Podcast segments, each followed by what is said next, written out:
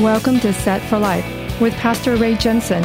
You can find us at setforliferadio.com.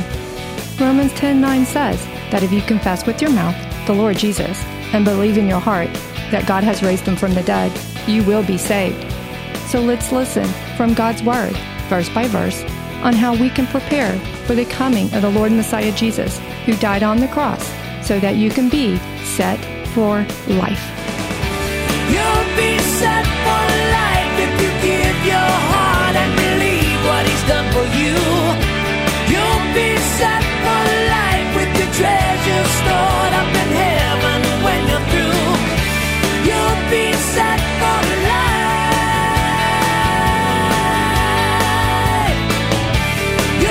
Okay, Nehemiah chapter 3. You know, I was thinking how important it is for kids to play in a team. My grandson, he's he's what, 4 or almost getting close to 5. I'm kind of anxious for the days when he starts playing little league because that's going to teach him how to work in a team and it's important to learn how to play in a team. There's some people just don't play well in a team. We don't play well in a team in a in a sports or in or at work, it, it gets problematic. So I never took music band in school. I do know this much about music. There's four different kinds of uh, instruments. There's woodwind, there's brass, percussion, and strings. When they're all in a symphony, or you watch a kids band play, you ever seen that one on YouTube? That it was, it's it's funny, but you don't want to laugh because they can't play and it's terrible, but they're trying. God bless them. they don't all play the same note at the same time. You may have noticed me and Byron, we were playing together, but I wasn't always playing this exact same note that Byron did at the same time. But when you play together, it produces wonderful music. When you play together, how about a football team? Let me me roughen it up a little bit. That's the direction I took in life. You've got different uh, positions. You've got a linebacker. You have a tackle quarterback, fullback, halfback, wide receiver, tight end, guard, all these different guys, and they're all doing different things. They're in different parts of the field, but when they work together in their own respective roles, they help each other to achieve a common goal. Okay, they're all in it together. You may be doing a little different than me. You may be doing less than me. You might be doing more than me. You may be playing a different note than I am. But when we're all in the same team, we're all in it together, we all achieve the same goal together. And that's what we're going to see here in Nehemiah 3 is going to be called Nehemiah 3 we're all in it together. And I say that in the body of Christ, we're all in it together. Y'all are all in different places. Y'all come in here and different things on your mind. So Nehemiah went to rebuild uh, Jerusalem. And in chapter 2, he found people that had various backgrounds, but he had to find a way to get them to be all in it together. Verse 1 Then Eliashib the high priest rose up with his brethren, the priest, and built the sheep gate. They consecrated it and hung its doors. They built as far as the Tower of the Hundred and consecrated it, then as far as the Tower of Hananel. Next to Eliashib, the men of Jericho built, and next to them, Zaccur, the son of Imri, or Imri, built.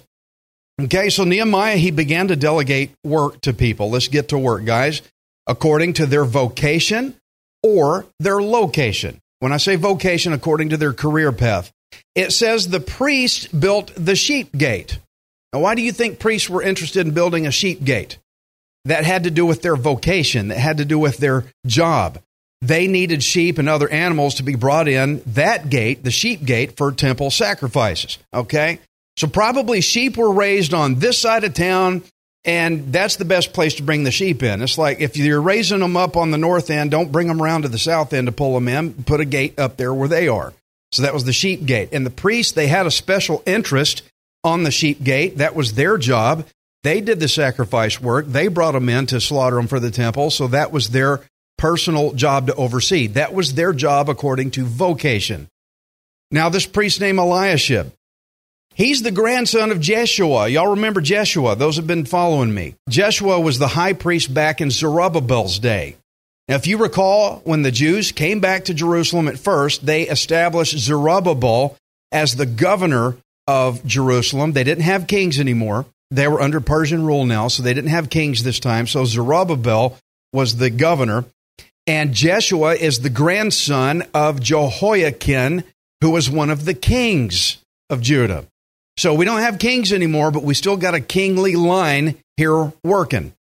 Now, Ezra verse 3, uh, I'm sorry, Ezra chapter 3, verse 2, it speaks of Jeshua and Zerubbabel. They were working to restore the temple in Jerusalem after Nebuchadnezzar came and tore it down. So, the point I'm trying to make here in this, what I'm trying to say, I think it's interesting. You've got good family ancestry here. You've got a family line that's still at work in this whole thing.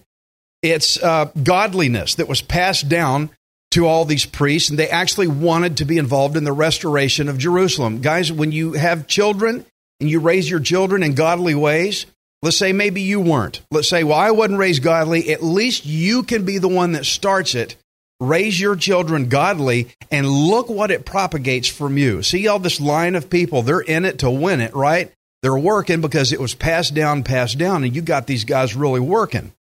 So we have Jehoiakim, former king of Judah, passed down to Jeshua, passed down to Eliashib. This is a direct link from the king of Judah, rebuilding for a future king of Judah who has yet to come. and we're still going to see that happen yet. This is God holding his messianic line in Jerusalem. You see that here.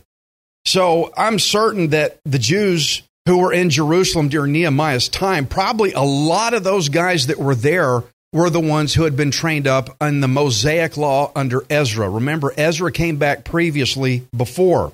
In our recent teaching series, Ezra was upset. He heard that the Jews were intermarrying with foreigners. That was messed up because they were going to pick up their spouse's false gods uh, worship instead of worshiping the God of Israel. So if you remember, Ezra said, I've got to get down there and teach people the law of Moses. We've got to get back to God. So now that we see priests here in Nehemiah chapter 3, these are priests who were willing to set up the sheep gate. I think that gives us a good view of how much good Ezra, Ezra's ministry was when he came back before to restore the people back to the worship of God. I believe, had it not been for Ezra, coming before Nehemiah's time, I don't think there would be any priests at all that would care to build the sheep gate. This was Ezra's work that he had done a long time ago to restore the people back. Now there's priests saying, yes, let's build the sheep gate to bring the sheep in for sacrifice in the temple. That was Ezra's teaching, still in the land right here. So not only do we have a passing down generation to generation, well, I don't have any kids. That's okay. Ezra taught people that weren't his kids, and they're in it to win it too. So either way, you can either teach your kids, you can teach other people that you know. It's always going to carry down somewhere. I'm so thankful that we get to see progress here, that Ezra's kingdom work did something. It had a lasting effect on the Jews here all these years later. This is progress. Again, Ezra, remember, he, what are these people doing? They're turning from God. We see priests willing to work. You got to have take your hat off to Ezra for this because look at it still going. I think it's great. Show that wall map, and I'm not sure if you have it in. I think you probably have it in your bulletins too. If you can't see that, so Nehemiah's account of these repairs. If you look where it says the sheep gate, that's up there on the northeast part of the wall, and they started to work around the city counterclockwise, counterclockwise, because it says they went to the Tower of the Hundred and then the Tower of Hananel. So they've just gotten started here. They've got a long way to go. So he's setting guys up. They're all going to work on this wall at the same time. Nehemiah 3, verse 3. Also, the sons of Hassenaah built the fish gate. What do you think comes through the fish gate? Hello. Built the fish gate. They laid its beams and hung its doors with its bolts and bars. And next to them, Meremoth, the son of Urijah, the son of Koz, made repairs. Next to them, Meshullam, the son of Berechiah, the son of Meshezabel. I've done pretty good up till now. Next to them, Meshullam, the son of Berechiah, the son of Meshez, whoever, made repairs. Next to them, Zadok, the son of Baana, made repairs. Next to them, the I'm not even going to try it, made repairs. The Tekoites, I guess, Lord help me, but their nobles did not put their shoulders to the work of their Lord. There we go. There's always somebody. I'm too good for this. I am a noble. Okay. So, first off, okay, we already kind of had a hint to this, but why are these gates named like this? Why are they named? The fish gate, the sheep gate. You know, in the previous chapter, we read what's called the dung gate. Okay, think that one through. Each gate was named based on what their function was for. So, obviously, any waste that was accumulated in the city, that was taken out through the dung gate because it was closest gate to where they hauled off to the dump, I guess. The, the dump was out that way. I'm sure that the sheep were raised on a particular side of Jerusalem so that the sheep gate was the closest way to bring them in. Same for the fish gate. That was on the side of town where it was easiest for the people of Tyre. They could bring in their fish through that gate, the fish gate, to sell at the markets. Today we have a road here called NASA Road 1. Why do you think it's called NASA Road 1? Well, because it runs by NASA. Okay, so we name it according to what it, it does. So roads are named based on what they do. And the gates are named by what they do also. Same principle.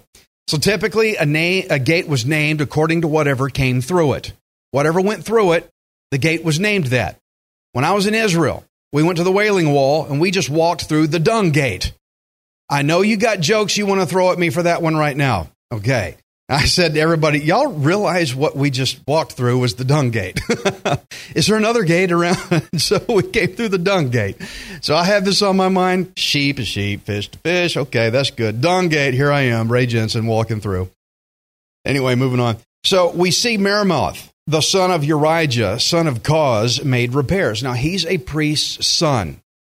And we have a lot of priests. We got their sons. They're all working together. So this ought to pass more godly work down through the families. Dad is teaching me how to build. got a priest, come on, son, we're going to do this. We're going to do this work together. And so more family inheritance is coming through this. The men of Tekoa, the Tekoites, it says. Those were guys that came from the hometown of Amos, if you remember Amos. That was about 12 miles south of Jerusalem. Amos was a prophet who lived 100 years prior to this time. So again, you can see Amos probably had a lot of good on these guys. They remembered a lot of what Amos taught. They heard, hey, Jerusalem needs our help. Let's go. Good on Ezra. Good on Amos. Good on these priests teaching their sons. And you know what? Also, good on you if you teach the people to follow the Lord as well. Same thing. But as it says, the nobles of Tekoa didn't help work. They didn't put their shoulders to the work. What is a noble? A noble is somebody who is upper class Cheerio. We'd rather have tea than come and do this. And I don't know why a Hebrew person would be speaking with a British accent, if that was one at all. They have high class and social status. They got political power. Somebody that's way up the ladder kind of figures right. They're not helping. We're too uppity. We're too rich to help build these dirty walls and get calluses on our hands. We're too, just too high. So you got two classes of people mentioned here. Those with a godly drive, even if they're priests, we're going to build a wall. Hey, our job is to do sacrifice and temple stuff. It's not really our thing. Son, come here. I'm going to teach you how to build a wall. Nobles, no, we're too high. We're not doing that. Priests building the sheep gate. Every, every you got guys putting in and guys not. And that's our that's our society today. You got some people that are really driven, and some people I, I don't really care. I got too much of my own thing going on. People with a godly drive because they were raised with it, and those who didn't care to build because, well, I guess either they weren't raised with it or pride got in their way. Probably a little of both. Nehemiah 3 and 6. Moreover, Jehoiada, the son of Paseah, and Meshullam, the son of Besodeiah, repaired the old gate. They laid its beams and hung its doors with its bolts and bars. And next to them, Medaliah the Gibeonite, Jadon the Meronothite, the men of Gibeon and Mizpah repaired the residence of the governor of the region beyond the river. Next to him, Uzziel, the son of Harhaiah, one of the goldsmiths. Look at that. A goldsmith made repairs. Also next to him, Hananiah, one of the perfumers. Guys, this intrigues me. You have a goldsmith and a perfumer building a wall, okay? They made repairs and they fortified Jerusalem as far as the broad wall. And next to them, Rephaiah, the son of Hur, leader of half the district of Jerusalem, made repairs. Okay, you've got one leader guy way up the ladder. He's not too proud to build. Verse 10. Next to them, Jedaiah, the son of Harum. I didn't even rehearse that one. Harumaph made repairs in front of his house. In front of his house, guys. And next to him, Hattush, the son of Hashabniah, made repairs. Malchijah, the son of Haram, and Hashub, the son of Pahath Moab, repaired another section as well as the tower of the ovens. And next to him was Shallum, the son of Hallohesh, leader of half of the district of Jerusalem. He and his daughters made repairs. Yeah, we got women in this too. Okay. Good to see that. Ladies are pitching in. But them crazy nobles, come on, jump in and push, man. That's what I want to say. I'm a noble. How dare you talk to me that way? I guess how they got away with it. Let's put that wall map back up again, or if you can look on your notes there. So we were told of all these people that worked on the walls between the Jeshanah Gate, which is also known as the Old Gate. And you can see on the map here on the northwestern corner, and then the wall makes a turn south, right where the broad wall is at. And why do you think it's called the broad wall? Look at it. Well, obviously it's broad. okay. Not too complicated here. It's broad, it's wider than a bunch of the other walls. Put up that other broad wall pic. I think it's a modern picture. Do you have that? They have unearthed part of the ancient broad wall. It's in what's called the Jewish quarter in the old part of Jerusalem. You can see how wide it was. In the picture, if you look at there's a marker on the wall on the left that shows how high they think the broad wall actually was. Now, the reason I show you these pictures, they're digging stuff up, showing that it's actually there. The reason I show you these things is I want to show you archaeological proof that the Bible is true. It is absolutely true. What it says is. Where it says was there, okay? There's a lot of people that think that Israel doesn't belong to the Jews. They think they have no claim to it, no right to it, that they didn't live there, they shouldn't be there, they need to be out. That's what they believe. But I want to show you the proof that it is their place. God gave this land to the Israelites, He gave it to the Jewish people, and this is proof being dug up all the time that validates that God's word is true. And I want you to see it. I've seen that wall there myself. We were driving along, we saw a gas station or a strip mall. They had a big corner of the parking lot cut out. They busted the concrete and they were digging. You could see an old city down there. I mean, it's crazy. If you ever get a chance to go to Israel and see that. So we read in verse 11 about the Tower of the Ovens. Where do you think the Tower of the Ovens got its name? What's going on with Tower of the Ovens? I want to show you a little something from Jeremiah 37 21. Says then Zedekiah the king commanded that they should commit Jeremiah to the court of the prison and that they should give him daily a piece of bread from the baker's street until all the bread in the city was gone. Okay, so they had a Baker Street. Welcome to Baker Street. What do you think goes on on Baker Street? NASA Road 1 runs by NASA. What's Baker Street? The bakery. Okay. I'm led to believe the Tower of the Ovens is probably where the bakeries were at. That's the place you want to be. Uh, you ever seen the bread they put out in Israel? Anna saw pictures of me visiting Israel. They had a cart with beautiful bread. It's wonderful looking bread. It almost looks too good to eat it. She goes, I want to try some of that bread when we go there. So here we are, Baker Street. I'll bet the bakery side of town smelled a whole lot better than the Dungate side. I'm just saying. So I'd like to be on the bakery side. But from what's written, I would assume that bread bakeries had their chimneys built up along the wall. They used a tower. Well, the tower's not just going to stand, so let's use a wall. Let's build it like a chimney up the wall to hold it up so they could air out the smoke from their ovens. So we read they were laying beams and hanging up big doors. Now, what are these beams made of? These beams are made of timber. Now, I want you to remember Nehemiah had already asked for this timber back in Nehemiah 2, verse 8. He says, I need a letter to Asaph, the keeper of the king's forest, that he must give me timber to make beams for the gates of the citadel, which pertains to the temple, for the city wall, and for the house that I will occupy. And the king granted them to me according to the good hand of my God upon me.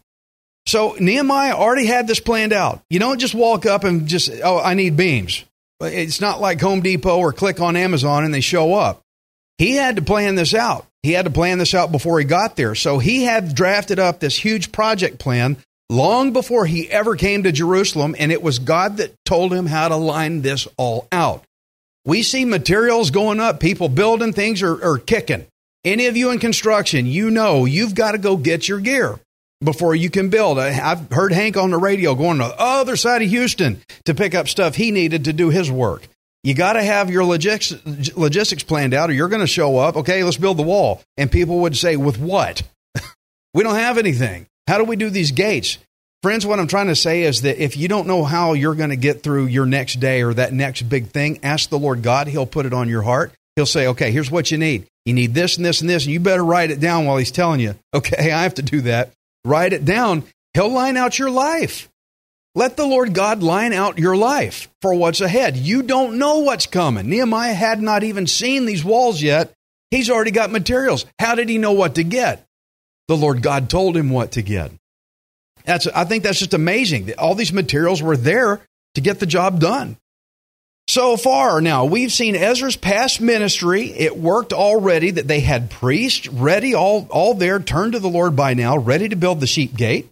Nehemiah's pre planning had materials coming in. Things are running like clockwork because they said first, before they did anything, Lord, what do I have to have to do this? Friends, if you just dart out the door and say, Well, I got this big thing I got to deal with, and you don't ask the Lord first, how do I contend with this? You're going to be in trouble. Probably going to make things worse. Ask God first. Consult with the Lord God first. He may give you a, a grocery list or a, a materials list or tell you what to do. It's always better to ask God first. He'll put it on your heart. Also, in this fascinating story, uh, we have a perfumer working on. That's the last guy I would expect to be working on a wall. What do you do? I'm a perfumer and you've got a chisel and a hammer and you're hauling a wheelbarrow and all that. Oh, yeah, okay, that works. He's not too big. Hey, it's what I do. I mean, I, we look at people and we gauge people on what they do. Oh, you're one of those. Oh, I, well, look what I am. You know, we. He's a perfumer. He's working on the wall. We're all in it together, right? We've got a perfumer. We have a goldsmith. I'm sure he his line of work is very different from this. You know, these guys they could have said, you know, building walls ain't my thing. It's just not my thing. I, I'm different. I'm a truck driver. Going to church ain't my thing. I'm a construction guy. Going to church ain't my thing. I, you know, hey, it's everybody's thing. It should be. You know what? There, you know, there's a day coming. We're going to be in eternity. It better be your thing, or you're in big hot trouble. It's going to be your thing. You better make it your thing now. They could have said it's not my thing. I work with perfumes. I'm going to set this one out and let y'all do it. It's not my thing. I've heard a lot of people say it's not my thing. Make it your thing. God ought to be your thing. Guys, this was all about Israel's defense from their enemies. All of us have enemies. You have people who are against you. You want defense? You need to build. You need to get behind that defense. And the best defense you're ever going to have in this earth, and I'm not kidding, because I've learned it. Ask me my testimony is first, you got to have Jesus Christ. And second, if you got Jesus, you need to do what he says. You need to get in the body of Christ. That is defense, big time. I'm not just trying to sell a church. You can go to any church you want to, but be in one. Be in the body of Christ. That is a defense. Survival is everybody's thing. You may be very different from me. I may be the perfumer to your goldsmith, and I don't know. But you need to survive, and that's what this is. So, Shame on them nobles. Yay for the daughters jumping in.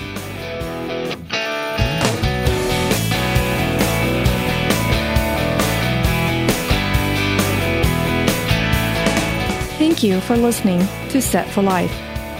We hope you can join us next time, unless Jesus returns for us first. Set for Life is the radio ministry of Pastor Ray Jensen. We invite you to subscribe to our podcast at setforliferadio.com. Hi, this is Ray Jensen. Thank you for giving me the opportunity to encourage you in God's Word. If the Bible doesn't excite you, then you're not reading it. I want you to remember that you are not worthless, you are priceless. Messiah Jesus died on the cross to redeem you so that you can be set for life. You'll be set for life. You'll have all you need. Just receive with a willing heart. You'll be set